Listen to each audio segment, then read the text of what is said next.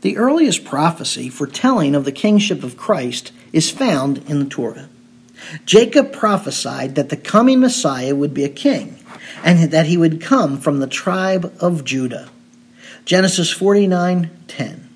The scepter shall not depart from Judah, nor the ruler's staff from between his feet, until Shiloh comes, and to him shall be the obedience of the peoples. The scepter or staff is the symbol of authority. It's the symbol of a king. And it will not pass from Judah until Shiloh comes. Now, the term until means in perpetuity. Perpetuity. Ultimately, the symbol of authority will culminate in Shiloh.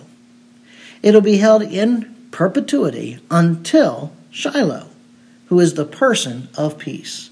And Shiloh is none other than the Prince of Peace, Jesus Christ. Balaam, the prophet for hire, attempted to curse Israel, but instead uttered a prophecy about the coming king. Numbers 24:17. I see him, but not now. I behold him, but not near. A star shall come forth from Jacob, a scepter shall rise from Israel, and shall crush through the forehead of Moab, and tear down all the sons of Sheth. Again, we have the concept of the scepter, and the scepter is the symbol of kingship. Now, the specifics of this kingship are revealed in the Davidic covenant. 2 Samuel chapter 7, verses 12 and 13. When your days are complete and you lie down with your fathers, I will raise up your descendant after you, who will come forth from you, and I will establish his kingdom.